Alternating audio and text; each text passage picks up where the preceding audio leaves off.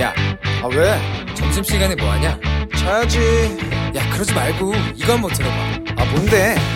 지금 당장 라디오를 켜봐 나른한 오후 깨울 시사 토크쇼 모두가 즐길 수 있고 함께하는 시간 유쾌하고도 신나는 시사 토크쇼 오태훈의 시사본부. 김철민의 본부 뉴스.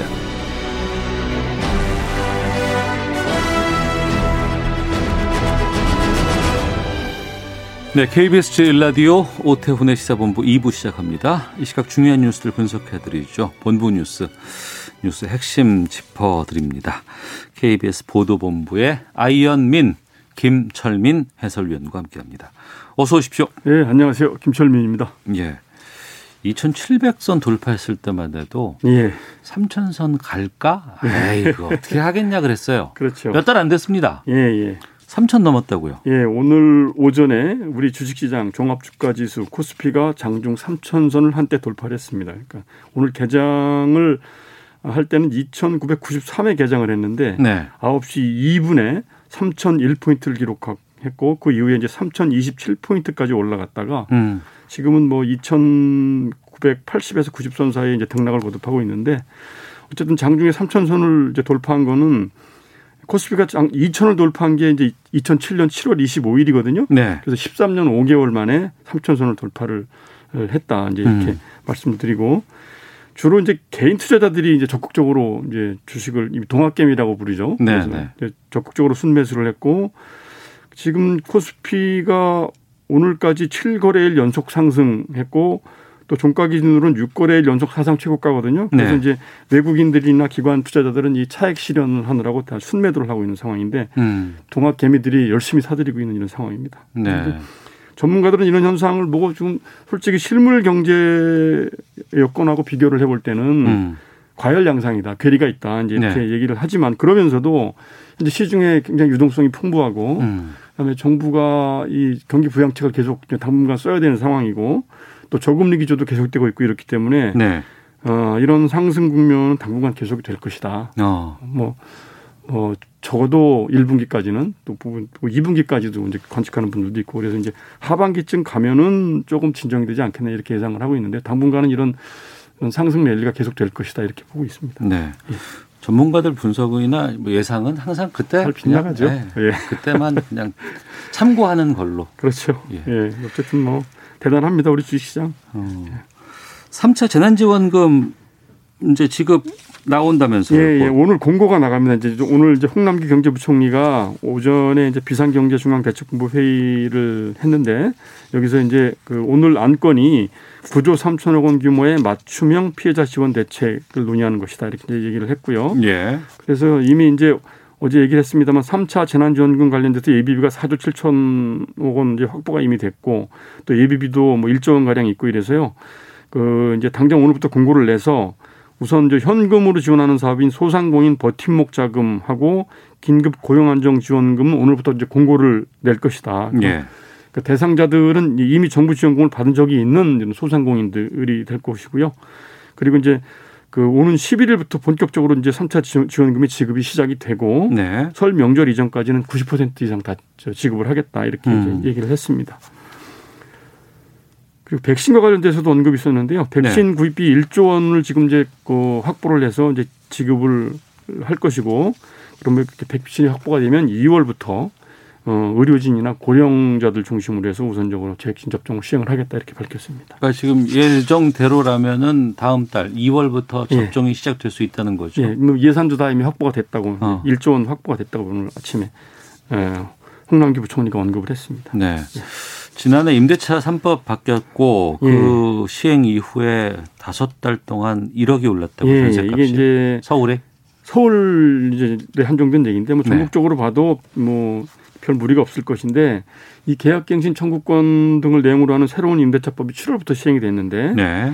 그 이제 주, KB 국민은행 월간 주택 가격 동향을 보니까 지난달 서울의 중위 아파트 전세값이 5억 6천만 원이었습니다. 네. 이게 이제 중위라는 거는 주택 가격을 순서대로 쭉 나열했을 때 중간에 있는 그 중간 음. 중간에 있는 아파트 가격인데 이게 이제 그 새로운 임대차법 시행되기 이전인 이제 7월 이전에는 4억 6천이었거든요. 네네. 근데 이게 이제 지난달에 다섯 달 만에 5억 6천이니까 1억 9,700만 정확하게 9,700만 원인데 음. 1억 원 정도 오른 거죠. 근데 네. 이 정도 가격이 그 과거 5년 동안 오른 전세가 상승률하고 맞먹는 수치입니다. 과거 네.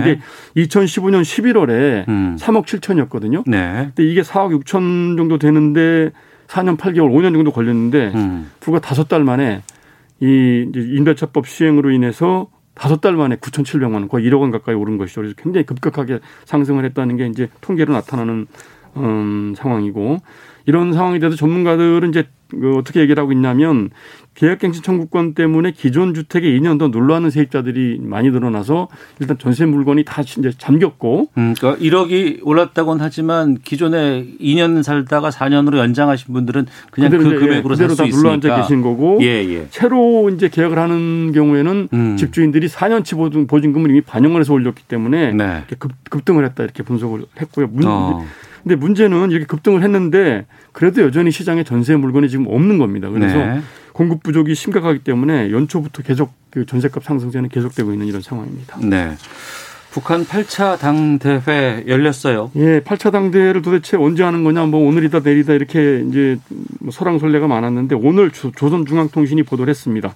노동장 제8차 대회가 1월 5일 예, 평양에서 개막이 됐다 이렇게 오늘 보도를 했습니다. 그러니까 어제 개막이 된 거죠. 그러니까 예. 그래서 이제 그 김정은 위원장이 개회사를 했고 또 당 중앙위원회에서 사업 결산 보고를 했다 이렇게 보고를 했는데 좀 특이한 점은 김정은 위원장이 개회사에서 이제 스스로 이례적으로 엄청나게라는 표현을 써가면서 경제 실패를 인정을 했습니다. 그래서 이제 어. 구체적으로 이제 뭐라고 얘기를 했냐면 국가 경제 발전 5개년 전략 수행 기간이 다 지난해까지 끝났는데 내세웠던 목표는 거의 모든 부문에서 엄청나게 미달됐다 이렇게 네. 지적을 했습니다. 그래서 우리의 노력을 방해하는 뭐 도전 갖가지 그 도전이 외부에도 있지만 내부에도 존재하고 있다. 음. 이 결함을 대담하게 인정하고 다시는 이런 폐단이 반복되지 않게 단호하게 대책을 세워야 된다. 이렇게 예, 신년사를 통해서 언급을 했습니다. 그래서 이렇게 주로 이제 신년사 개회사를 통해서 예, 뭐 이렇게 이제 당 내부적인 문제도 언급을 하지만 보통 대남 정책, 대미 정책에 대해서도 언급을 하는데 네. 올해는 일체 그런 언급이 없었고 주로 어. 이제 내부 경제, 코로나 코로나 19 방역, 수해 복구 이런 내부 사안에만 초점을 맞췄고요. 네. 또 지난번 7차 당제 당 대회에서는 그 전략 무기, 핵무기 개발에 대한 성과에 대해서도 언급이 있었는데 이번에는 그런 것도 전혀 언급을 하지 아, 않았습니다. 성과 없이 실패에 대해서 안타깝다 인정을 한 거 아니에요? 네, 경제 실패에 어. 대해서 이제 과감하게 인정하고 음. 이런 폐단을 극복하기 위해서 단, 단호하게 대책을 세워야 된다 이렇게 강조를 했죠. 네. 예. 이 8차 당대회 결과에 대한 내용들은 저희가 내일 어, 이번 주 한반도는 시간이 있어서 그때 좀 자세하게 좀 네. 살펴보도록 하겠습니다. 본부 뉴스는 이 뉴스까지 듣도록 하겠습니다. 지금까지 KBS 보도본부의 김철민 해설위원과 함께했습니다. 고맙습니다. 네, 고맙습니다.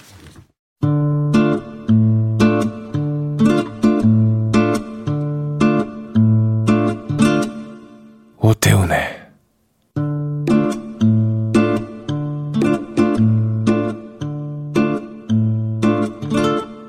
시사본부 네, 1시 9분 향하고 있습니다. 시사본부 청취자 여러분들의 참여 기다리고 있습니다. 샵 9730으로 의견 보내주시면 어, 소개해드립니다. 짧은 문자 50원, 긴 문자 100원. 어플리케이션 콩은 무료로 이용하실 수 있고 팟캐스트와 콩 KBS 홈페이지를 통해서 시사본부 다시 들으실 수 있습니다. 유튜브를 통해서도 생중계되고 있습니다. 일라디오 혹은 시사본부 이렇게 검색하시면 영상으로도 만나실 수 있습니다. 수요일입니다. 전문성과 현장성이 살아있는 고품격 high quality 범죄 수사 토크를 지향하는 아는 경찰. 오랜만에 완전체로 돌아왔습니다. 김은배 전 서울경찰청 국제범죄수사팀장 나오셨습니다. 안녕하십니까? 안녕하십니까? 자, 그리고 오랜만에 자리하셨습니다. 배상훈 전 서울경찰청 범죄심리 분석관 나오셨습니다. 안녕하십니까? 네, 안녕하세요. 예. 아, 두 분과 같이 이렇게 새 첫 아는 경찰 시작하게 돼서 기분이 좋네요. 근데 내용은 지금 기분 좋을 수가 없는 상황이고, 어, 화도 나고, 혼도 나야 될 것 같고, 또 저희들도 혼나야 될 것 같고, 돌아봐야 될 게 좀 많습니다. 가슴 아픈 사건이 있었죠. 저희 아는 경찰 시간에 다뤘었어요. 이미 저희가 어, 또 관련된 인터뷰도 몇 번 했었는데 지난해 10월 이 사건이 발생을 했고 그런데 최근에 이게 이제 탐사 보도에서 다시 이게 좀 불거지면서 새롭게 많은 분들께서 알게 되셨고 많은 분들이 분노하고 계십니다. 어, 태어난 지 16개월 된 정인이라는 아이가 있습니다. 입양된 아이고요. 세 번의 심정지 끝에 응급실에서 숨졌습니다. 양부모의 학대가 의심되는 정황들이 많았는데 배사원 교수께서 좀 정리해 주시죠. 예. 뭐 사건 내용에 대해서는 많은 분들이 아실 거라고 생각을 하고 네. 이 아이는 이제 입양됐는데 작년 1월에 입양이 됐고요. 태어난 건 2019년도에 태어났지만은 근데 입양된 후에 이제 세 번에 걸쳐서 아동학대 신고가 됐고 그리고 마지막 신고된 그 다음에 달 10월에 어 응급실에서 사망을 했는데 어그 CCTV 많이 보셨을 겁니다. 그거를 보통 심리적 부동 현상이라고 하거든요. 네. 우리가 뭐라고 하냐면 그 가장 큰 공포 앞에서 얼어붙는다고 합니다. 네. 애 얼굴이 완전히 혼이 나간 것처럼 보이지 아. 않습니까? 예. 눈빛 초점도 없고 그걸 이제 너무나도 큰 육체적 고통하고 어 이 정신적인 형태 그러니까 중요한 타자가 자기를 학대했을 때 심리적으로 머릿속에서 계산이 안 되는 상황에 되면은 일종의 자기 어떤 이렇게 빠져나가게 됩니다. 그걸 음. 심리적 부동이라고 되는데 왜 그런 형태가 되냐면은 음, 아마도 어 이 몇 번에 걸쳐서 쇄골이 부러졌고 네. 어, 뭐, 내장 관련된 부분, 특히 췌장이 끊어졌다고 하는 건 우리가 보통 췌장이 끊어졌으면은 그 내장이 녹습니다. 왜냐하면 췌장 액은 그, 그 역할을 하니까. 그러니까 이제 우리가 뭐 애간장 끊는다고 하는 그런 소고가 있는 것처럼 굉장히 고통스럽는데 거의 뭐, 뭐 고문 수준 정도인데 그렇게 된 상태라고 하면 이 아이는 완전히 혼이 나갔을 정도일 겁니다. 근데 그 상태인, 인 상태에서 어른들이 보기에는 애가 좀 무력해 보인다. 음. 라고 보이잖아요. 그건 절대 그렇게 보면 안 되는 거죠. 왜냐하면 이것은 학대의 정황이라고 저희들 같은 사람들은 이런 아동 학대를 많이 봐왔기 때문에 아 이건 심리적 부동 현상이다. 이건 시- 굉장히 위급하다라는 걸 금방 캐치할 수 있는데 보통의 사람들이라든가 사실 보통 경찰관들도 잘 모릅니다. 이게 어떤 현상인지 예. 이런 부분에 대해서 상당히 부족한 부분이 있지 않았을까라는 음. 생각을 해보게 됐습니다. 예.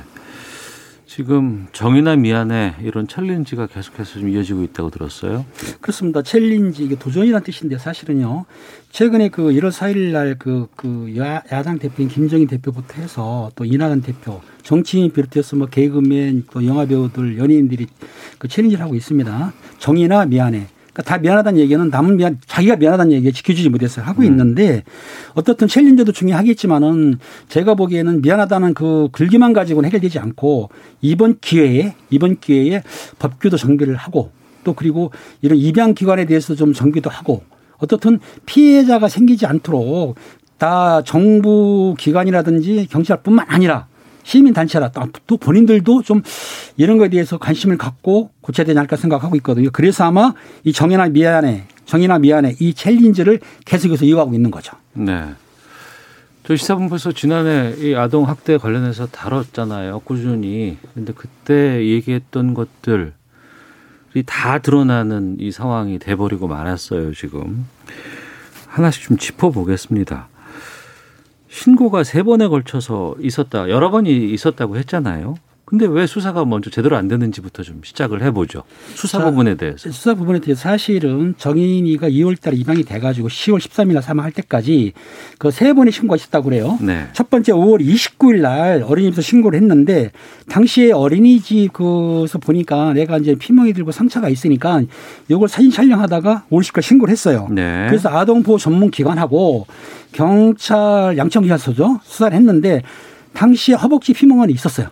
있었는데 부모를 아이는 말을 못하니까 네. 아이한테 피해 사항을 들을 수가 없는 상태고 또 CCTV라든지 목격자가 없는 상태예요. 그래서 부모를 상대로 수사를 했더니 양보가 하는 말이 애가 O형 다리다. 다리를 마사지하기 위해서 누르는 상처다. 그럼 상처는 뭐냐? 애가 아토피가 있다.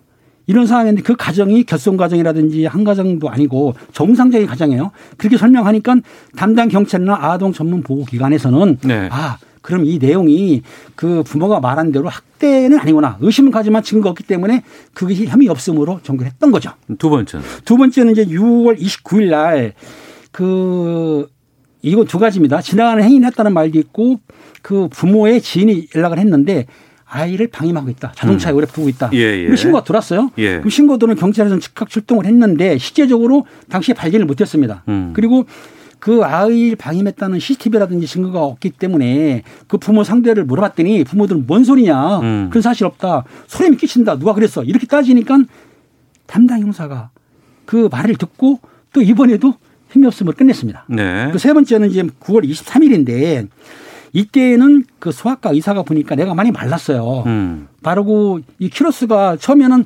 알다시피 입양될 때는 8, 9, 8.6kg였는데 입양 직후에는 9.3kg 늘었어. 그런데 오히려 10개월이 지났는데 8.5kg가 된 거예요. 네. 아니 말릴 수가 있습니까, 얘가? 음. 그래서 의심이 간다 그래가지고 신고를 했는데 네. 경찰하고 아동보호 전문기관에서 확인해 보니까 그 개가 말른 건 사실이에요. 피해가 말른 건 사실인데 이 애를 데리고 그 병원에 가서 그 병원이라는 게 두 번을 갔는데 네. 한 번은 일반 병원 가- 그 소아과 갔더니 이거 의심이 간다 말은 했지만 두 번째 갔을 때그 소아과에서 하는 말이 입안에 구내염이 있다. 때문에 구내염 때문에 밥을 못 먹으니까는 말릴 수도 있다. 음. 그러니까 이거를 좀 치료를 받고 좀 두고 보자. 근데 학대 의심을 못 느끼겠다라는 소견서를 떼어주니까 그 소견서만 믿고 아동 전문 보호기관이라든지 아니면 담당 여청계 직원이겠죠. 담당이 그 말을 믿고 부모를 조사하는데 부모는 펄쩍 뛰는 거죠. 그런 사실 없다. 뭔 소리냐. 알겠습니다. 이러니까 그만해서 그냥 종결한 거죠. 아동 학대가 발생하고 이것을 고치기 위해서는 몇 가지 방법이 있다고 저희가 그 전부터 얘기를 했었어요. 첫 번째로는 어린이집이라든가 이웃이라든가 주변에서 학대 정황, 의심 정황이 있으면 무조건 신고하십시오. 그거 해야 됩니다라고 말씀을 드렸고 병원도 마찬가지입니다. 그래서 세 번이나 신고가 들어갔어요. 이건 주변에서 잘 해주신 것 같습니다. 네. 그런데 경찰은 이거 처리를 못한 거 아니겠습니까? 네. 그래서 이제 팀장님 말씀하신 부분은 실제 현장에서의 경찰의 조치 상황을 지금 말씀하신 네. 거고 그 다음에 여기서 이제 문제점이 뭐냐? 음 물어보고 끝냈어야 되느냐? 음. 부모한테. 더 들어갔어야 됐다. 예. 근데 이제 그러면은 경찰이 그럴 권한이 있느냐? 네. 그러니까 강제성이 있느냐? 음. 여기서 사실은 지금 논란이 생기는 거고. 네. 어, 그러니까 부모가 이 아이는 내 내가 알아서 할게.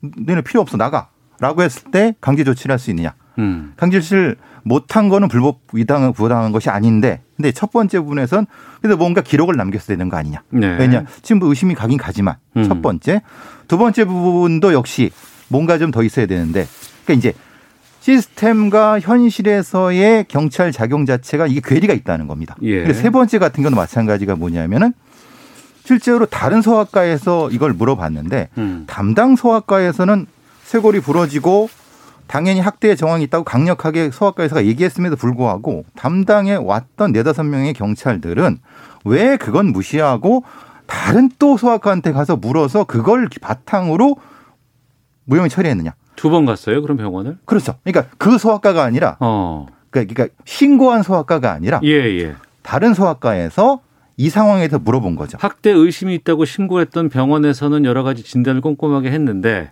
그것을 인용한 것이 아니고 다른 병원에 한 번 더 가서 그렇죠. 예. 그 왜 그랬느냐? 어. 요것이 적절했느냐? 예. 그걸 가지고 그러면 교차해서 뭘 해- 해야 되는 것이 아니냐? 어. 그리고 그것을 적어도 일정 평균 정도의 전문성이 있는 사람이라고 하면은 분명히 그 이건 학대 의심이 되는데 음. 왜 그럼 그것을 이렇게 종결 처리했을까? 네. 이 시스템에 대한 건 누가 책임져야 되냐? 음. 이것이 사실은 지금의 문제라는 겁니다. 네. 그 경찰의 권한이 있을 수 있고 그 경찰의 책임이 있을 수도 있고 또 어, 이게 단순히 그냥 경찰 임의적으로 할 수 있는 것도 아닐 것 같습니다만 그럼에도 불구하고 좀 확인이 좀 덜 되거나 의심스러운 부분들은 많이 있고 그 단계에서 조금만 더 들어갔으면 이런 일들이 발생하지 않았을 거라는 아쉬움이 상당히 크거든요. 그렇습니다. 당시에 이제 현장 출동한 그 여청계 직원들이 사실은 내사정이 됐기 때문에 기록은 남아 있습니다. 남아 네. 있는데 여기서 이제 여러분들이 오해하시는 게 있는데 일단은 5월 29일 날 신고를 했지 않습니까? 그러면 신고를 받게 되면은 그 한 팀에 배당이 됩니다. 팀이 배당이 되면 그 밑에 직원들이 있어요. 그럼 1번, 2번 순번이 있는데 첫 번째 수사관한테 배당을 합니다. 그 수사를 해요.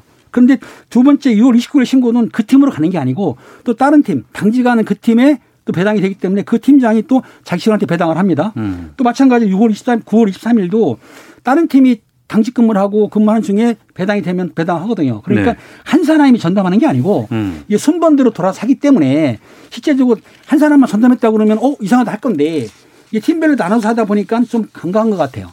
그런 이게 상황이 됐기 때문에 뭐가 좀 이상하죠. 왜냐하면 분명히 이 아이에 대한 신고를 하면 이 아이가 주민등록번호가 있어 분명히 사건 기록에 이게 올- 기록은 올라갔을 텐데 네. 아무리 뭐 입건 자체가 안 된다 하더라도 음. 기록은 있을 텐데 담당이 달라졌다고 해서 기록을 못 볼 수 있느냐. 요게 시스템 문제라는 거예요. 왜냐하면 네. 첫 번째, 두 번째, 세 번째가 다 다른 사람이었습니다. 이건 팀장님 말씀하신 건 배당이 달랐기 때문에 그 배당에 달랐다는 거는 그럼 다 한 건 한 건 한 건 이렇게 판단을 했다는 거 아닌가요? 그렇죠. 그렇죠. 들어올 때 거예요. 들어왔으니까. 네. 그러면 안 되는 거 아닙니까? 당연히 그래서 그 이제 그래서 이거를 어. 이게 상당히 중대한 문제임에도 불구하고 예. 건으로 처리한다는 거예요. 음. 사례로 처리하는 것이 아니라. 네, 네. 그러니까 그 벽을 사실은 이걸 무너뜨려야 되고 그러니까 아동 학대라는 측면으로 봤을 때는 반복적인 행위는 상당히 중요한 그렇죠. 판단이거든요. 기준이 되는데 그것이 신고 자체에서 반복적인 판단을 할 수 없는 시스템이라 그러면 그건 정말 큰 문제 아니겠어요? 그렇죠. 첫 번째, 두 번째, 세 번째가 동일임에도 불구하고 경찰 시스템 내에서는 확인할 방법이 없거나 음. 만약에 확인을 했는데도 그랬다면 이건 당연히 경찰이 이건 욕을 먹는 게 아니라 상당히 책임을 져야 되는데 네. 이게 이 셋이 있을 수, 그러니까 공통적이지 않는 부분을 그냥 각각 처리해 버린 거예요. 음. 이건 누군가 누가 누군가는 책임을 져야 되는 거. 시스템이 책임을 지든 아니면 실제로 이것이 시스템상에 뜨는데 간과했다고 하면 이건 분명히 책임을 져야 되죠. 그 이- 그건 달- 다- 달리 또 판단돼야 되는 판단돼야 되는 부분인 거예요. 부분인데 네, 네. 그래서 지금 팀장님 말씀하신 건 각각의 처리는 잘했다는 거예요. 아니 예, 잘했다는 게 아니라 예, 아, 매뉴얼대로 했다는 평- 얘기죠. 매뉴얼대로 했다는 매뉴얼대로 거예요. 한 거죠. 그런데 그 매뉴얼이 지금 문제는 국민들의 생각은 잘못됐다는 거죠. 왜냐? 어쨌든 그렇게 하지 않아 뭔가 더 하지 않았기 때문에 아이가 죽은 거예요. 음. 그 부분이 문제라는 거죠. 제가 어떻든 경찰 담당 경찰이 잘했다고는 말은 않습니다. 하지만은 경찰관이 출동할 때는 매뉴얼대로 하거든요. 근데 제일 중요한 게 뭐냐면 대한민국 법이 증거나 증언 없으면 처벌을 못 하는데 그 어린이집 같은 경우는 CCTV가 있기 때문에 정확하지 않습니까? 그런데 아이가 진술을 못 해요. 근데 진술하는 건 그 부모, 즉 가해자가 진술하는데 가해자가 잘못했다 이게 아니고 자기 변명하기 때문에 그거를 깨뜨릴 만한 전문 지식이 좀 부족하지 않겠냐. 음. 그러다 보니까 이런 일이 벌어졌던 거죠. 그래서 제가 말씀드리는 게 이건 매우 전문적인 영역입니다. 그러니까 우리가 보통 이 이런 경찰 시스템에서 이 아동학대 사건을 맡아야 되느냐는 노- 근본적인 문제 제기가 있는 거예요. 왜냐하면 아까 말씀하신 것처럼 팀원이 가서 보고 들었는데 도대체 이게 이렇게 맞아서 부러진 건지 아니면 이렇게 다친 건지에 대한 판단을 못하는 비전문가 경찰이 가서 보니 보고 그 옆에 있는 아동보호 전문기관이고 그 사람도 비전문가예요. 둘 비전문가가 갖고 애가 그러니까 부모 얘기만 듣고 알았습니다. 이 세 번 다 그랬다는 거예요. 그것도 세 번째는 뭐냐면 전문가인 사람한테 듣고도 비전문가들이 판단하겠다. 이게 뭐가 심각히 잘못돼 있죠. 이게 문제라는 겁니다. 지난해 그 창녕에서 쇠사슬에 묶여 있다가 그 편의점에서 발견된 아이 사건 기억하십니다. 작년이었죠. 그리고 작년에 천안에서 여행용 가방에 있다가 어, 숨을 거둔 아이도 있었습니다. 그때마다 항상 아동 학대에 대해서 문제가 있다. 여기에 대한 전문 시스템들이 우리가 필요하다. 아니다. 시스템은 있다. 시스템 잘 돼 있다. 그런데 이걸 적용하는 과정에서 쉽지 않았다라는 얘기들을 여러 번 들어봤었습니다. 그리고 전문 인력 그리고 현장의 책임만 떠넘긴다더라라는 얘기들 많고 이걸 바꾸기 위해서는 어떻게 해야 되나요 했을 때 그때 가장 충격적인 얘기가 뭐였냐면 더 충격적인 사건이 나와야지만 여론이 더 들끓고 그래서 바꿀 수 있다라고 그때 얘기했던 기억이 납니다 전문가께서 제가 그렇게. 얘기를 했죠. 어. 청취자 유현숙님, 이 사건에 누군가 조금 더 적극적으로 개입할 수 있었다면 좋았을 텐데 아직도 아동학대 사건에 아이와 가해부모를 강제로 분리하기는 어려운 건가요?라는 질문 주셨고요. 5565님, 이 사건은 당연히 살인 사건입니다. 아동학대 치사가 웬 말입니까? 살인죄가 적용되길 바랍니다. 1902님, 이 사건은 정치인들이 미안하다고 말하는 게 오히려 무책임해 보이고 무능해 보입니다. 법이 아이를 지켜주지 못한 부분도 많지 않나요? 어, 재판에서의 어떤 형량이라든가 또 경찰관의 뭐, 어, 징계라든가 어떤 이런 문제들 이건 좀 그것도 중요하지만 또 가장 중요한 건 이런 일이 안 일어나야 되는 거잖아요. 예. 그게 지금 걱정이 그런 겁니다. 제가 늘 말씀드린 캐비넷 대책이라고 하는 겁니다. 네. 정치인들이나 고위 공무원들이 이게 이런 일이 터지면은 캐비넷을 두져 갖고 지난 지난달에 했던 덫을 그대로 날짜만 바꿔서 이름만 바꿔서 대책을 발표합니다. 차는 다 있으니까요. 예. 네. 다시 넣어놓죠. 네. 또 사람 죽으면 우리나라 1년에 43명이 죽습니다. 아이들이 또 하나 죽으면 다시 또 똑같은 거 먼지 털어갖고 똑같이 이름 바꿔서 날짜 바꿔서 합니다. 음. 지금 정치인들이나 고위 공무원들이 하는 꼬락서니가 바로 그 그거라는 겁니다. 왜?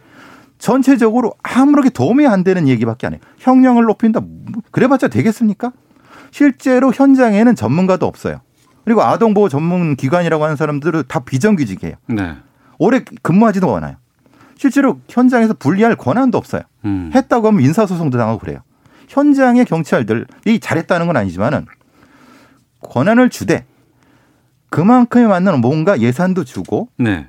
만약에 경찰이 못하겠다면 다 갈아치워서 특사경으로 돌리든가 음. 이런 근본적인 대책과 이것이 있어야 되는데 그런 얘기는 전혀 안 하면서 그냥 생색내기만 한다는 거예요. 지금의 대책이라는 것이. 네.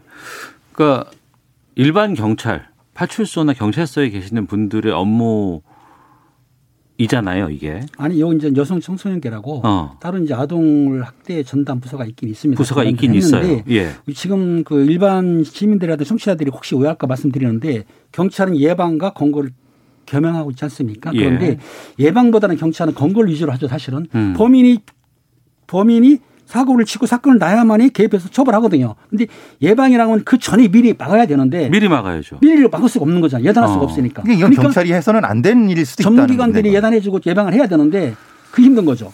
그 아동 전문 기관이라든가 아니면 뭐 학대 관련된 여기 전문 경찰관들이 따로 도입이 돼 있어요, 지금? 그게 문제라는 겁니다. 여천계에서 예- 예표라고 그래가지고 전담 경찰관 있습니다. 있는데 예. 그분들이 아동만 하는 게 아니고 장애인도 하고 음. 여성도 노인도 하고, 하고, 노인도 합니다. 또 가정폭력도 같이 하거든요. 네. 사건이 많습니다. 그러니까 아동만 전담하는 건 아니거든요. 제가 단언게 때문에. 말씀드리지만 우리나라에 아동만 전담으로 하는 경찰관은 없습니다. 음. 그냥 학대 예방 경찰관이야. 하- 경찰서에 한 두세 명밖에 없습니다. 그리고 이 사람들은 그냥 건너 건너 해요. 그러니까 판단할 어떤 전문성이 없어요. 네. 근데 그걸 있다고 지금 항변하고 있는 겁니다. 경찰청에서도. 그러니까 뭐 보호 전문기관이라 하는 사람들도 그런 전문성이 있는가 의심된다는 거예요. 왜? 제가 아까 말씀드렸습니까? 상처를 보고도 판단을 못하는 사람이 무슨 전문가입니까? 근데 지금 그, 그런 상태라는 거예요. 음. 그런 혀- 철저한 현장 파악이 있어야 되는데 그걸 파악을 못한 상태에서 지금 뜬구름 돕는 대책만 얘기 나온다는 겁니다. 지금.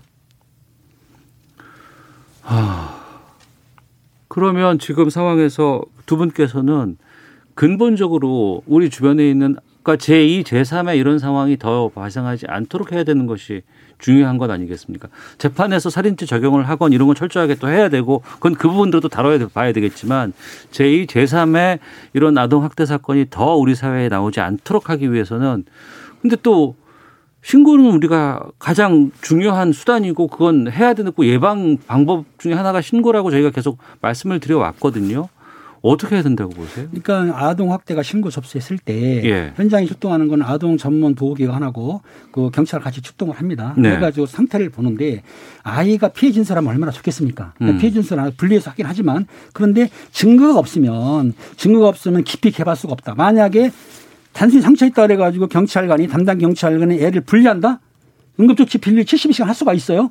근데 했다 그러면 나중에 민사소송이라든지 당신이 뭔데 그렇게 싣고 남행했냐 하면 본인이 처벌받거든요. 그러니까 명확한 증거가 없으면 못한다는 얘기예요. 아까 네. 교수님 말했지만은 전문가도 하기 힘든데 그 많은 사건을 취급하는 담당사 갔는데 증거도 없고 아무것도 없는데 어 아이를 불려야 돼. 이거 보조치해야 돼. 이걸 못하는 거죠. 사실은 사실 입건한다 하더라도 불구속으로 하게 되면은 또 부모가 또 학대할 거 아닙니까? 그러니까 이번 것만 보게 되면은 입양 가장이라 하다면 입양을 파양시킬 정도의 권한을 준다고 한다면 가능한데 그런 권한은 절대로 없다. 그 말씀은 충분히 이해를 하지만 그거는 그 현장에서의 어려움이지 이것 때문에 아동 그렇죠. 학대가를 막을 수 있는 방법은 없는 거 아니에요? 그래서 제가 말씀드린 것처럼 아동학대 전문 경찰관이라든가 아니면 특사경이든 어, 뭘 이름을 하든 전문가를 일정 정도 수준의 인원을 배치해야 된다. 그리고 그들이 그 일만 할 수 있게끔 해야 된다. 어, 그러면 아동 학대 신고를 하면 바로 이 신고를. 예. 담당하는 전문 부서나 분야가 따로 있고 그들은 이 업무만 수행하게끔 해야 되고 그렇죠. 그 인원은 우리나라의 아동 학대 여러 수치라든가 이런 것들에 어, 준해서 인원들을 확보해 놓고 거기서 다 모든 걸 전담하게끔. 그렇죠. 그리고 그 사람들한테 일정 정도의 분리권, 긴급조치권을 음. 주고 다, 다시 여기서 우리가 문제되는 게 정인이 같은 애들을 분리했을 때 쉼터 같은 거, 장기적인 쉼터 같은 거 말에는 이것이 다 인프라가 돼야지 이걸 예방할 수 있다라고 하는 거죠. 알겠습니다. 어, 헤드라인 뉴스 듣고 기상청 교통정보 확인하고 돌아와서 계속해서 두 분과 말씀 좀 이어가 보도록 하겠습니다. 박병석 국회의장이 우리 사회는 진영의 골이 너무 깊고 이념 과잉 상태에 빠져 있다며 해결 방안으로 의장 직속 국민통합위원회를 구성하겠다고 하는 등 신년 과제를 밝혔습니다. 민주당 김태년 원내대표는 한반도 평화 프로세스는 숨을 고르는 중이지 멈춰선 것이 아니다라며 한미 동맹 기반 위에 항구적 평화를 위한 화해와 포용의 자세를 지속해 나가겠다고 밝혔습니다. 야당 측 공수처장 후보 추천위원들이 개정 공수처법에 대한 위헌 법률 심판 제청을 신청했습니다. 정부가 정신병원 집단 감염에 대응하기 위해 지역별 코로나19 정신병원 네트워크를 만들어 확진자 발생 시 입원 환자를 신속하게 분산 이송하겠다고 밝혔습니다. 홍남기 경제부총리는 올해 재정 조기 집행 목표를 역대 최고 수준으로 설정하고 이달부터 특별 집중 관리에 들어가겠다고 밝혔습니다. 지금까지 라디오 정보센터 조진주였습니다. 이어서 기상청의 강혜종 씨입니다. 네, 먼저 미세먼지 정보입니다. 맑은 공기가 흘러들면서 전국의 미세먼지 농도 보통 내지 좋음 단계를 유지하겠습니다. 내일은 오늘보다 더 춥겠습니다. 오늘 서울의 아침 최저 기온이 영하 12도였는데 내일은 영하 14도, 모레는 영하 17도로 떨어지겠습니다. 금요일이 추위의 절정을 이룰 걸로 보여집니다. 찬 공기 덩어리가 이 추위와 강풍 그리고 서해안의 폭설까지 초래하는데요. 가장 우려되는 지역은 호남 서부 지역과 제주 산지입니다. 이들 지역은 일요일까지 꽤 긴 시간 동안 눈이 이어지겠습니다. 아울러 양도 각각 30cm 이상, 50cm 이상 될 걸로 예상되고 있습니다. 안전사고에 유의하셔야겠고요. 또 오늘 밤부터 모레까지 서해안과 호남 제주 5에서 20cm의 눈이 더 오겠습니다. 내일 새벽까지는 서울 등 그 밖의 지방으로 1에서 5cm의 눈이 쌓일 것으로 전망됩니다. 지금 맑은 날씨인데 점차 흐려지겠고 내일은 가끔 구름이 많이 끼겠습니다. 오늘 낮 기온은 서울 영하 2도 등 영하 4도에서 영상 4도의 분포가 되겠고 내일은 서울의 아침 기온 영하 14도, 낮 기온마저도 서울이 영하 10도까지 떨어지겠습니다.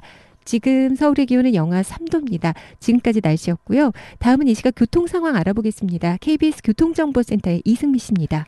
네, 이 시각 교통 상황입니다. 전체적으로 상황이 좋습니다. 일부 짧은 구간에서만 밀리고 있는데요. 영동고속도로 인천 방향으로 광교터널에서 동수원 나들목 쪽으로 하위차로에서 밀리고 있습니다. 동수원 나들목 진출로에서 사고가 났기 때문에 여파를 받고 있고요. 수도권 제일순환고속도로 판교에서 구리 방향으로 상일 부근 사고 처리 작업 조금 전 끝났습니다. 여파도 풀렸고요. 구리에서 일산 쪽으로는 통일로 나들목에서 낙하물 처리 작업이 계속되고 있습니다. 3, 4차 차로가 차단되고 있어서 주의 운전하셔야겠고요. 경부고속도로 서울 방향으로는 양재에서 반포 구간 정체입니다. 부산 방향 한남에서 서초까지 밀리고 있고요. 서울 시내 강변북로 올림픽대로 또 내부순환도로 상황 양방향 모두 원활하고요. 청담대교는 북단에서 남단 방향으로 작업 여파 때문에 밀리고 있습니다. KBS 교통정보센터였습니다.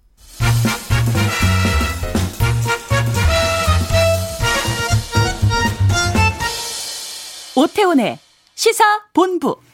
네, 아는 경찰 돌아왔습니다. 어, 이 정인이의 양부모의 재판 뭐 진행되는 상황에서 어, 아동 학대죄가 아닌 살인죄를 적용해야 한다라는 이런 그 목소리가 상당히 높아가고 있는 상황이고 그리고 이제 이걸 담당했던 양천 경찰서장에 대해서 강한 징계를 지금 요구하는 국민청원도 20만을 넘었다고 합니다.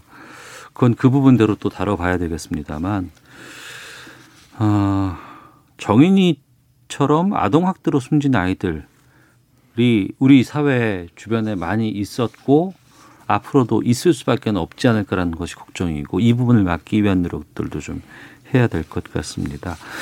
그 얘기 전에 좀 청취자 여러분들 잠깐 말씀 듣고 진행을 하죠. 7437님, 우리나라도 체계적으로 부모 교육을 했으면 합니다. 아직도 내 자식은 내 마음대로 해도 된다고 생각하는 사람들이 적지 않습니다. 6761님, 태어난 아이들조차 지켜주지 못하면서 아이 낳으라고만 하는 사회에 미래가 있을까요? 아, 두 분의 의견 상당히 지금 저희에게 좀 생각해 볼 수밖에 없는 아주 중요한 말씀을 해 주셨는데 아동학대로 숨진 아이들이 지난해만 40명이 넘었다고요. 그렇습니다. 2019년에 이제 남인 더불어민주당 남인선 의원이 제출한 자료인데요. 아동학대 현황 자료 보게 되면 2019년에 43명이 사망했다는 거예요. 음. 그러니까 전년에 2018년보다는 저 2018년에 28명이니까 15명이 늘었어요. 네. 그런데 아동학대 신고 건수도 많이 늘었는데 2018년은 2만 4,604건인데 2019년에는 3만 70건으로 22.2%가 증가된 거죠. 그러다 음. 보니까 아동학대가 정부에서 뭐 많이 힘을 쓰고 또 홍보하고 교육한다고 하지만은 계속적으로 사망 수도 늘고 신고 건수도 늘기 때문에 아동학대에 대한 그 대책이 필요한 상황인 거죠. 네. 입양 부분도 좀 챙겨봐야 될 지점이 있습니다. 그 입양을 담당했던 기관이 홀트 아동복지회인데 어, 정인이 이 사망 있기 전부터 학대 가능성을 좀 확인을 했었다면서 이 기관이. 저는 사실 이게 도대체 이해를 못 하겠는 게 신현, 신현영 더불어민주당 의원실에서 나온 자료입니다. 이 홀트가 지난해 첫 번째 학대가 있었던 5월 26일 그 이후에 분명히 가정 방문을 통해서 확인을 했다고 합니다. 음. 그리고 분명히 어, 이 물었다요. 아까 팀장님 말씀하신 것처럼 허벅지 네. 안쪽이라든가 아동의 멍자구 같은 경우. 음. 근데 설명을 못 했다고 자기들이 보고서에 썼다는 거예요. 네. 근데 후속 조치 없이 그냥 넘어갔고. 음. 두 번째 6월에는 깁스를 저기 쇄골이 부러진 거 깁스를 했고 30분 동안 방치했다고 팀장 말씀은 그 부분도 확인했는데 분명히 어떤 조치가 없었다는 거예요. 그리고 세 번째 같은 경우도 체중이 줄은 부분에 대해서 근데 그때는 이미 그 양 부모가 방문을 거부했다. 그럼 성질이 뭔가 이상하지 않습니까? 네. 그걸 확인을 했다는 겁니다. 음. 근데 문제는 10월에 전화 통화만 하고 예. 전화 통화만 하고 그냥 조치를 안 했다. 음.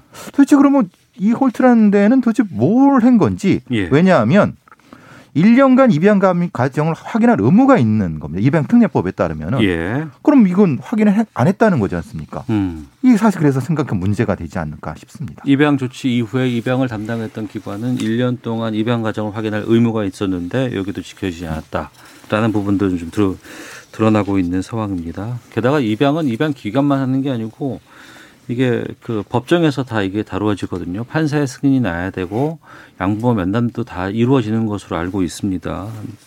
여기에서는 또 문제점들이 없었는지에 대한 생각도 좀 들기도 하고 지금 뭐 경찰, 입양기관, 뭐 여러 가지 아동 전문 기관, 또 병원 곳곳에 지금 다 여러 걸쳐 있어요. 이 부분들이.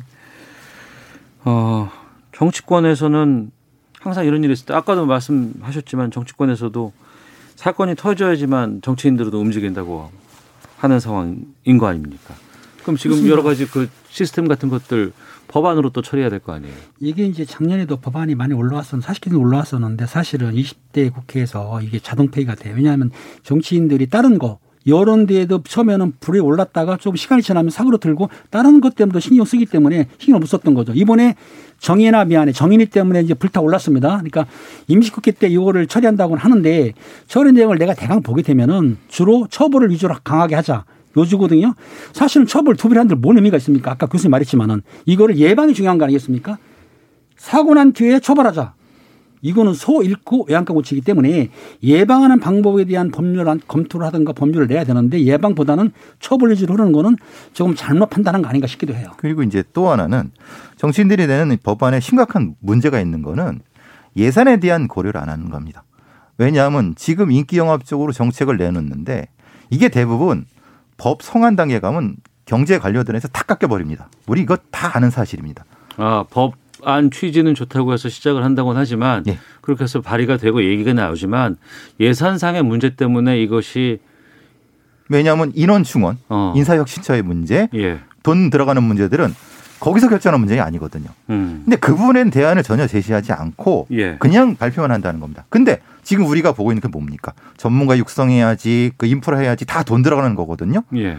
그 부분에 대한 얘기를 안 하고 그냥 정책만 내놓는 겁니다. 법안만.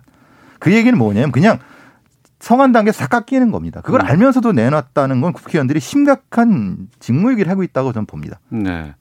그리고 이제 현장에서 경찰과 그러니까 담당 경찰이 확인을 해서 바로 분리 조치할 수를 취할 수 있는 그런 권한을 사용할 수 있는 걸 준다거나 그럼 분리 조치를 하면 이 아이가 어디에 가서 있어야 될 거 아니에요.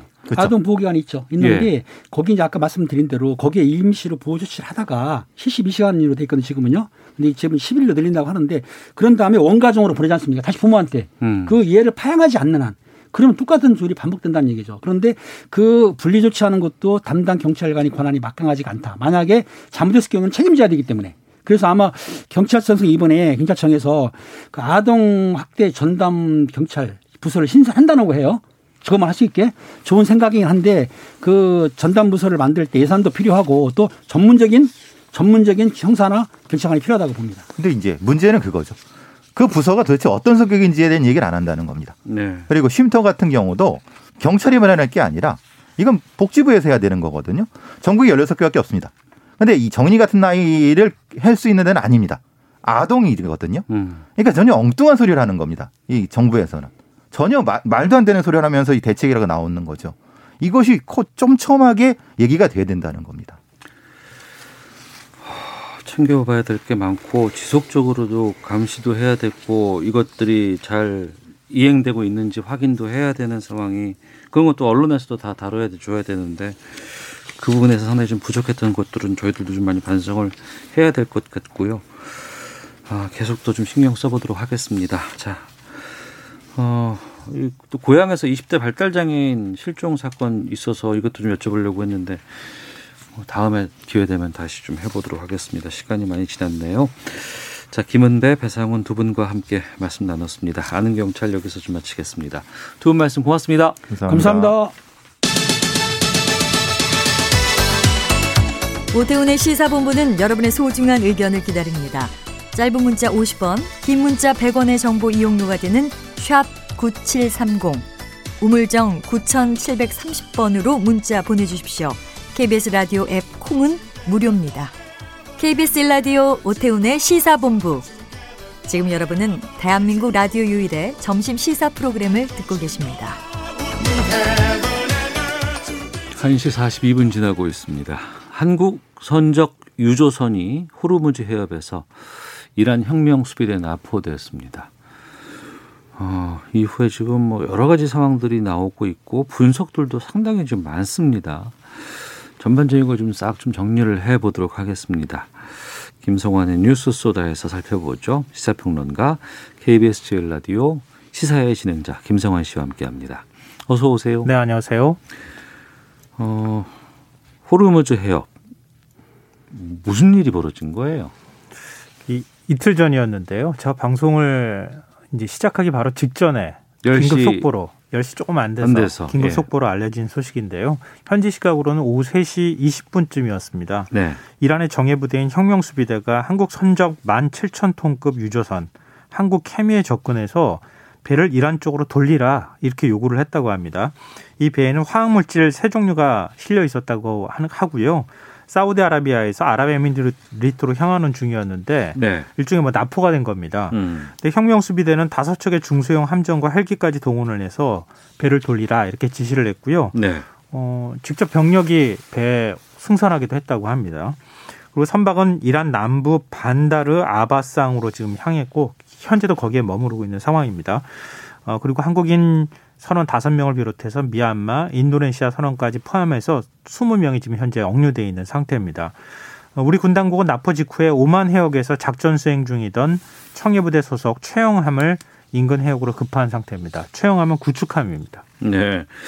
여기까지만 상황을 본다 그러면 네. 이란의 혁명 수비대라는 군대?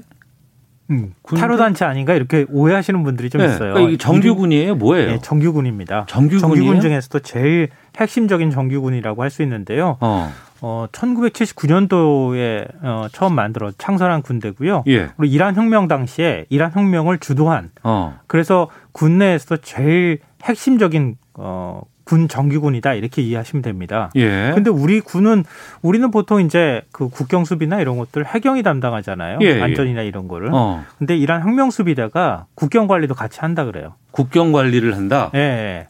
예. 그러니까 혁명 수비대가 나서서 아. 이 문제를 같이 처리했다. 어, 이렇게 생각하시면 될 것 같아요. 그러니까 뭐 특이한 현상은 아니다. 그런 면에 있어서. 어, 어제 저희 본부 뉴스에서는 이 혁명 수비대가 정규군과는 좀 차이가 있다라고 들었는데 기존의 정규군도 있는데 정규군은 그중에서 따로 있고. 예, 제일 핵심적인 군이 또 혁명 수비대라는 군이 또 따로 있는 겁니다. 아 그렇군요. 그리고 그뭔 이유가 있으니까 배를 이 납포했을 거 아니에요. 네, 그렇죠. 근데 그 이유가 이 배가 환경을 오염했다. 음. 뭐 이런 얘기가 있어요. 이란 혁명 수비대가 납포 직후에 밝힌 내용이에요. 예. 선박이 해양 환경 규제, 규제를 반복적으로 위반했다 이렇게 음. 주장을 했고요. 네. 이란 외무부 대변인도 확인을 해줬습니다. 외무부의 대변인이 예, 해양 오염에 대해서 조사라는 법원의 명령에 따라 조치된 것이다 이렇게 주장을 했습니다. 네. 하지만 선박 관리회사 측의 얘기는 전혀 다른데요. 선박 관리 회사는 우리나라에 있- 있는 이 음, 회사 말하는 그렇죠. 거, 선주 회사. 예. 예. 그러니까 오염 사고는 없었다 이렇게 부인하고 있는데요. 납포 당시에 공해상을 향해, 주- 항해 중이었고 어. 환경 오염을 오염을 일으킨 적도 없다. 어, 환경 뭐 오염이 일어날 가능성도 없다고 얘기하는 게 예. 배 안에 일종의 정화 장치 가- 같은 걸 갖고 있기 때문에 바깥으로 배출하는 물질들은 어, 오염된 물질을 배출할 수가 없다. 뭐 이렇게 얘기를 하고 있습니다. 그러니까 선박 회사는 오염 사고 없었다 없었고 나포 당시도 이란 영해가 아닌 공해상이었다. 음, 네, 그렇게 주장을 하고 있는데요. 어, 이란 반관영 매체가 그 부분에 대해서 좀 얘기를 하고 있는데요. 어, 이란 혁명 수비대가 나포 전에 경고를 했다. 음. 멈추라고. 네. 근데 계속 항행을 개- 했다. 음. 그래서 공해상에서 우리가 잡을 수밖에 없었다. 네. 이렇게 이제 명분을 또 얘기하고 있습니다. 아니 소말리아 해적이라든가 뭐 어디 저런 나이지리아의 어떤 해적 단체들이 배를 납포하는 경우는 있었어요. 그동안. 그렇죠. 예, 예. 근데 이란이라는 나라는 유엔에 가입돼 있는 국가잖아요.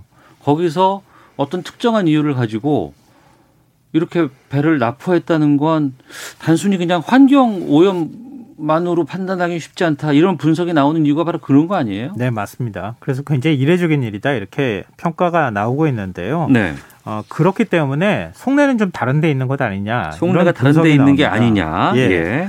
어, 이란 정부는 좀 부인하고 있지만 원유 수출 대금 70억 달러, 네. 우리 돈으로 한 8조 원 조금 안 되거든요. 그게 우리나라가 이란에 줘야 될 돈이라면서요. 네, 맞습니다. 어. 그러니까 우리가 원유를 사오잖아요. 이란 원유를 사오죠. 예. 예. 그러니까 이- 지금은 이제 사오는 비율이 굉장히 많이 줄- 줄어들었지만 어. 과거에는 굉장히 높았거든요.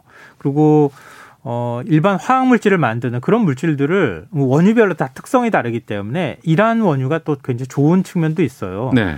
그렇게 해가지고 원유를 사올 때 우리가 음. 수출 대금을 이제 그 줘야 되잖아요. 그렇죠. 근데 그 계좌가 동결이 된 거예요. 그 동결이 돼서 묶여 있는 게 한 70억 달러 정도 된다는 겁니다. 이게 우리 돈으로 한 8조 원 가까이요. 그러니까 이란으로 가야 할 돈이 원유 관련된 금액이 7, 어, 8조 원 정도가 우리 은행에 묶여 있는 거죠. 네, 맞습니다. 어. 그러니까 그거 달라고 저러는 것 아니냐. 우리가 안 주는 것도 아니고 묶여 있는 거잖아요, 그게. 그렇죠. 우리 의지대로 한 게 한 게 아니죠. 아니거든요. 예, 예. 미국이 대이란 경제 제재를 하면서 계좌를 묶어버린 건데요. 이것도 예. 사연이 좀 길어요. 음. 이란 정부는 그런 거하고는 상관없는 일이다 이렇게 얘기를 하고 있어요. 이번 네. 이슈는 완전히 기술적인 이유. 그러니까 선박이 바다를 오염시켰기 때문에 일어난 일이다 이렇게 얘기를 하고 있는데요. 근데 또 이란 정부가 밝힌 내용을 보면 이란 정부 대변인은 또 이렇게 얘기를 해요. 네. 이 선박 납부가 인, 인질극을 벌이는 거 아니냐 돈 달라고 하기 위해서 어. 이런 얘기를 하니까 네. 만약 여기에 인질범이 있다면 그것은 70억 달러가 넘는 우리 자금을 근거 없는 이유로 동결한 한국 정부다 이렇게 반박을 했어요. 은연 중에 의중을 밝혔네요. 네. 그러니까 한국은 제재 대상이 아닌 의약품 같은 물품에 관해서도 근거 없는 구실을 들어서 이란의 접근을 거부하고 있다. 이렇게 불편한 속내를 밝혔습니다. 근데 이게 동결됐다고 말씀드렸잖아요. 예. 이게 트럼프 대통령 들어서서 집권하고 난 다음에 2018년 핵 합의를 파기했잖아요. 네. 파기하고 난 다음에 이란에 대한 경제 제재를 대폭 강화했거든요. 그러면서 계좌가 동결됐다는 거예요. 음. 그래서 이란 정부는 지난해 7월 국제사법재판소에 한국 정부를 제소할 수 있다. 네. 그러니까 빨리 돈 돌려달라. 이렇게 요구한 바도 있습니다. 아니 그 묶여 있는 돈 달라고 요구하는 거는 뭐 그렇게 할 수 있다고 치는데 네. 그걸 왜 배를 또 잡아가면서 이것과 연관을 시킵니까? 그 정상 국가가 그렇죠. 그만큼 사실 다급한 사정이라고 봐야 돼요. 근데 그 예. 다급한 사정이라는 것 안에 예. 혹시 백신 구입 비용하고 관련 있는 거 아니냐 아니 이런 그 얘기가 부분을 제가. 질문 드리려고 했는데 네. 동결된 그 금액 8조 원 이거 가지고 지금 제재 상태에서는 이걸 줄 수가 없잖아요. 네. 우리가 의지가 있다고 해서 줄 수 있는 상황은 아니기 때문에 또 미국도 금융 쪽을 거쳐야 되는 상황이니까. 근데 백신 자금으로 주면은 갈 수 있다는 얘기는 뭐예요? 네. 이게 이- 그것도 사실은 어, 외교적인 문제라는 게 하나의 원인으로만 발생하는 건 아니잖아요. 예. 근데 한 원인이 될 수 있을 것 같아요. 음. 이건 부인하기 어려울 것 같은데요. 우리 정부와 이란이 동결 계좌를 푸는 방안을 두고 협상을 벌였다고 하는 얘기가 전해지고 있어요. 어. 그러니까 대이란 제재가 강화되면서 우리가 한국은행에 달러로 만약에 결제를 해버리면 당연히 미국이 그냥 동결을 해버릴 거 아니에요. 네. 그러니까 우리 정부가 생각해낸 게 원화로 한국은행에 계좌를 만들어 두고 음. 우리가 그동안에 이제 원유 사온 돈은 거기다 묶고 놓고 네. 대신에 이란이 우리나라 전자제품이나 이런 거 굉장히 좋아하거든요. 한류 문화도 굉장히 예, 예. 좋아했었고요. 어.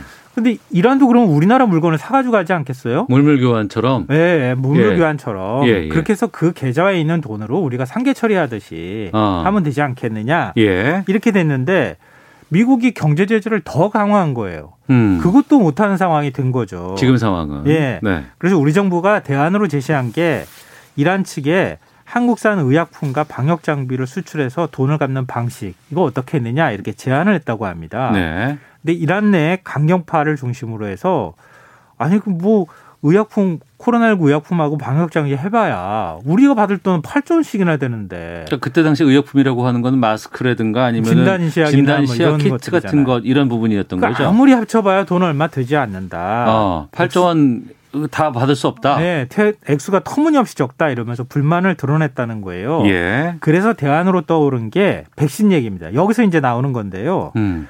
어, COVAX Facility라고 하는 전 세계 어려운 나라들에게 백신을 어 의무 그러니까 의무적으로 공급할 수 있는 음, 그런 네네. 예 다국적 어떤 그런 거잖아요. 근데 이란이 지금 그것도 사기 어려운 상황이거든요. 그러니까 아, COVAX에 우리, 가입하기도 쉽지 않다. 네, 우리 정부가 COVAX Facility를 통해서 코로나 백신을 구입을 하는 거예요. 네. 그래서 이 대금을 대신 그 우리 원래 그 이란한테 줄 돈에서 일부를 떼내는 거죠. 어. 그러니까 그런 방안을 얘기를 했고 예. 미국의 제재를 일단 풀어야 되잖아요. 그렇게 하더라도 그 예. 돈을 쓰기 위해서는 어. 미국 재무부로부터 특별 승인도 받았다 그래요. 아, 받았대요? 예. 어. 그러니까 특별 승인을 받았으니까 이제 그것만 협상을 하면 되는데 네. 그리고 또 COVAX Facility를 통해서 얼마나 공급할지 이런 부분도 얘기는 해야 되지 않겠어요? 어. 근데 이란 쪽에서 강경파가 미국 정부를 못 믿었던 거예요. 예. 이 만약에 이 자금이 달러화로 만약 백신을 구입하기 위해서는 달러화로 환전이 돼야 되지 않겠어요? 그렇겠죠. 근데 미국 은행으로 송금되는 과정에서 어. 미국이 그 돈을 딱 동결해 버리면 어떡하냐? 음. 그럼 그것도 또한 못 되는 거, 못 하는 거 아니냐? 네. 백신도 못 사는 거 아니냐? 음. 이렇게 된 거예요. 네. 그래서 자금을 확실하게 받아내기 위해서는 한국 선박을 좀 담보로 잡아야 될 필요가 있지 않았겠느냐? 아니, 추측이에요. 음, 네. 아, 그러니까 이란에 백신 필요한 상황이겠죠. 이란도 상당히 그 코로나19 때문에 힘들었고 정치권에서 사망자도 꽤 나온 것으로 저는 들었어요. 네, 이란에서. 맞습니다. 그런 상황에서 또 경제도 좀 어렵다고 하고 제재 조치 때문에 힘들다고 하는데 그럼 백신 구할 수 있는 여력들 아, 없고 힘들다는 건 알겠는데 그리고 미- 미국과의 갈등이 커- 커진 것도 음. 알고 또 1년 전에 미국 여러 가지 그것 때문에 거기 유명한 장군이 살해가 살해? 솔레이마니. 네, 솔레이마니가 네. 드론으로 공격당해서 살해된 게 바로 1년 전이었잖아요. 네. 다 10분 다 이해를 하겠는데 왜 하필 한국 빼냐는 거예요, 이게. 참그 풀기 어려운 문제인데요. 네. 제일 만만했던 거 아니냐, 뭐 이런 사실 얘기까지 하고 있는데, 어. 어, 뭐 일단 시기상으로 잘 맞았던 거 아니냐 이런 생각도 좀 들고요. 시기상으로 예. 맞았다. 우리 청해부대가 작전 반경을 이 지금 어, 호르무즈 해역까지 넓혔잖아요. 네. 그때 이란 정부가 굉장히 불쾌감을 드러냈거든요. 음. 미국의 연합체 우리가 동맹체에 합, 같이 합류하지는 않았지만 네. 한국 조치에 대해서 굉장히 좀 불만을 많이 드러냈던 측면 음. 그리고 70억 달러라고 하는 돈이 묶여 있다고 하는 점 이런 게 여러 가지로 다 복합적으로 작용하고 했던 거 아니냐 네. 이런 이제 관측이 나오고 있는 건데요. 외교적으로 본다 그러면은 미국과 이란 간의 갈등은 상당히 깊고 안 좋지만 우리와 이란 간의 관계가 꽤 괜찮았던 것으로 제가 알고 있거든요. 네 맞아요. 그러니까 외교적으로 좀 풀 수 있는 여지는 어떻게 보십니까? 아 이게, 이게 쉽지는 않아 보여요. 어. 왜냐하면 어, 우리 정부가 최종건 1차관 외교부 1차관하고 그리고 주일한 대사관의 담당 영, 영사를 현지로 급파한다고 하잖아요. 네. 최종건 차관 같은 경우에는 이번 주 일요일 날 간다는 얘기를 하는데 네. 근데 왜 제가 쉽지 않다고 말씀드리냐면은 이란 언론에서 전하는 이란 이란 정부의 어떤 반응은 올 필요 없다 이거예요.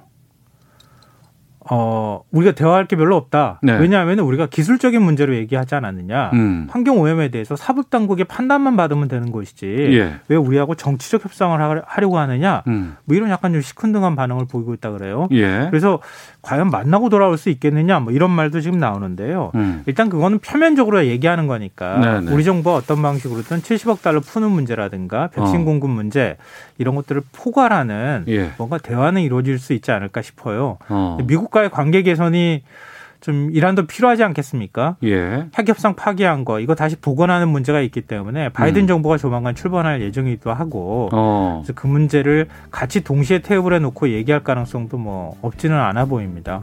단순한 우리 유조선의 납포 차원을 넘어서는 여러 가지 복합적인 부분들이 좀 담겨 있는 내용이었군요. 맞습니다. 알겠습니다. 자, 김성환 평론가와 함께했습니다. 고맙습니다. 네, 고맙습니다. 오태훈의 시사본부 마치겠습니다. 내일 뵙겠습니다. 안녕히 계십시오.